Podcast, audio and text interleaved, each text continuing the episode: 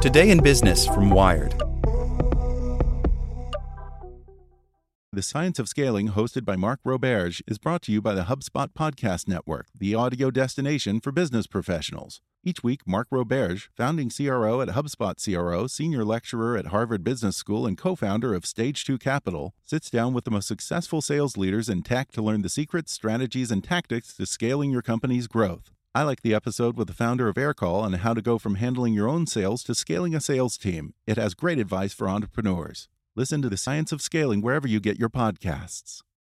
Without the ones like you, who work tirelessly to keep things running, everything would suddenly stop. Hospitals, factories, schools, and power plants, they all depend on you. No matter the weather, emergency, or time of day, you're the ones who get it done. At Grainger, we're here for you with professional-grade industrial supplies. Count on real-time product availability and fast delivery. Call, clickgrainger.com, or just stop by. Grainger. For the ones who get it done. Today in Business from Wired. GameStop FOMO inspires a new wave of crypto pump and dumps. Thousands of would-be investors are joining Discord groups that promise big earnings by manipulating the crypto market. By Cecilia D'Anastasio. After the California gold rush in 1870, two Kentucky swindlers whipped up a scheme to prey on thirsty financiers' FOMO. They invented a diamond field out west. Investors sunk millions in today's money into the scheme. All of it, of course, was for naught, a cautionary tale about believing anyone who claims they have a surefire plan to get rich quick. 150 years later, a new generation of amateur investors is equally desperate not to miss the next big thing in the finance world. After watching the great GameStop stock boom play out on sites like Reddit and Discord this winter, hundreds of thousands of hopefuls are joining Discord groups that promise big earnings from manipulating the crypto market, also known as crypto pump and dumps. Step 1. Buy in early when the coin is low. Step 2. Convince other people to join you. The more the merrier, the bigger the potential gains as the price of the coin goes up. Step 3. Sell out before the price tanks. Get the timing right, these groups promise, and you can come out a winner and richer. Losers are left holding the bag. Crypto pumps have been on the rise for a few years now, thanks in part to the relative ease of making and marketing a new digital coin. In 2018, the Wall Street Journal identified 175 pump initiatives, moving over $825 million through 121 different crypto coins, most of them organized on Discord and Telegram. Since then, experts say it's only gotten bigger.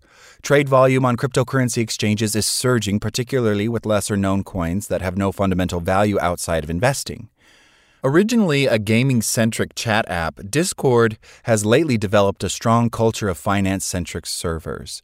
The app attracted tons of attention for its role in the Wall Street Bets campaign to boost GameStop this January, when the meme stock rocketed from $20 to $347 in a matter of days. Later analysis attributed much of the spike to huge firms rather than retail investors, but the spirit of the thing got people thinking. If they were in the right Discord server at the right time, maybe they could earn a buck. Wall Street Bets users turned to Dogecoin next. They thought it would be funny, a good meme, to pump out an outdated and irrelevant cryptocurrency, and it worked. Doge spiked from 0.8 cents in late January to 68 cents on Wednesday. According to moderators on 4 pump servers, a crop of new servers and social media pump accounts sprang up around the same time, with at least a dozen ripping off Wall Street Bets' name or logo. These accounts are not associated with the Wall Street Bets subreddit or official Discord, according to a Wall Street Bets moderator. Wall Street Bets only recently allowed discussions around crypto, but they are limited to Bitcoin, Ethereum, and Doge. They are, however, cashing in on the Wall Street Bets hype, advertising target gains of up to 500%. One of the servers has 83,000 members. Many young adults and others all of a sudden became extremely interested in stocks and investing, and this later also gave the crypto community and the cryptocurrencies a huge boost in popularity, says one Discord user who goes by Alejandro. Alejandro was invited to his first crypto pump server in early February during the GameStop hype. After making what he called a good profit, 170% of his initial investment, Alejandro created his own group, Fairplay Crypto Pumps. It now has 10,500 members who tune in every couple of days for a new pump signal, a server-wide message announcing which coin they're pumping when. The gains, he says, comes from people who are not in the Discord. This principle is called FOMO, fear of missing out, he says. Once outsiders see a sudden rise in an unexpected coin, they will buy shares. Meanwhile, the members of my group will sell their shares to the outsiders for a good chunk of profit. Discord is a perfect vehicle for these pumps, as a semi-public forum that allows users to advertise servers broadly, ping users about coordinated buy-ins, and discuss strategy. I'm a long-time Discord user, and anecdotally, I've seen an enormous uptick in activity. Between early April and May, I received 47 invitations to join crypto pump groups over Discord. 8 of the groups have more than 20,000 members. The largest has over 80,000. Several of these servers' moderators say they pay people whom they call advertisers to spam Discord users with invitations, sometimes including crypto giveaways. New members are greeted with FAQs describing 2,000% pumps and the potential for hundreds of thousands in gains. That's not necessarily the reality. The Discord server is a casino. As the saying goes, the house always wins, and they're the house, says Thomas Hurley, 21, a member of several Crypto Pump Discord servers. After crypto evangelists began joining his gaming servers to advertise pump groups, he tried his hand at a couple coordinated price pushes. He never made much profit, but other people did. When Hurley began looking closer at some of these coins' market trading pages on sites like Binance, he noticed some interesting patterns. A few seconds before they announced which coin to pump, there would be a huge spike, he says.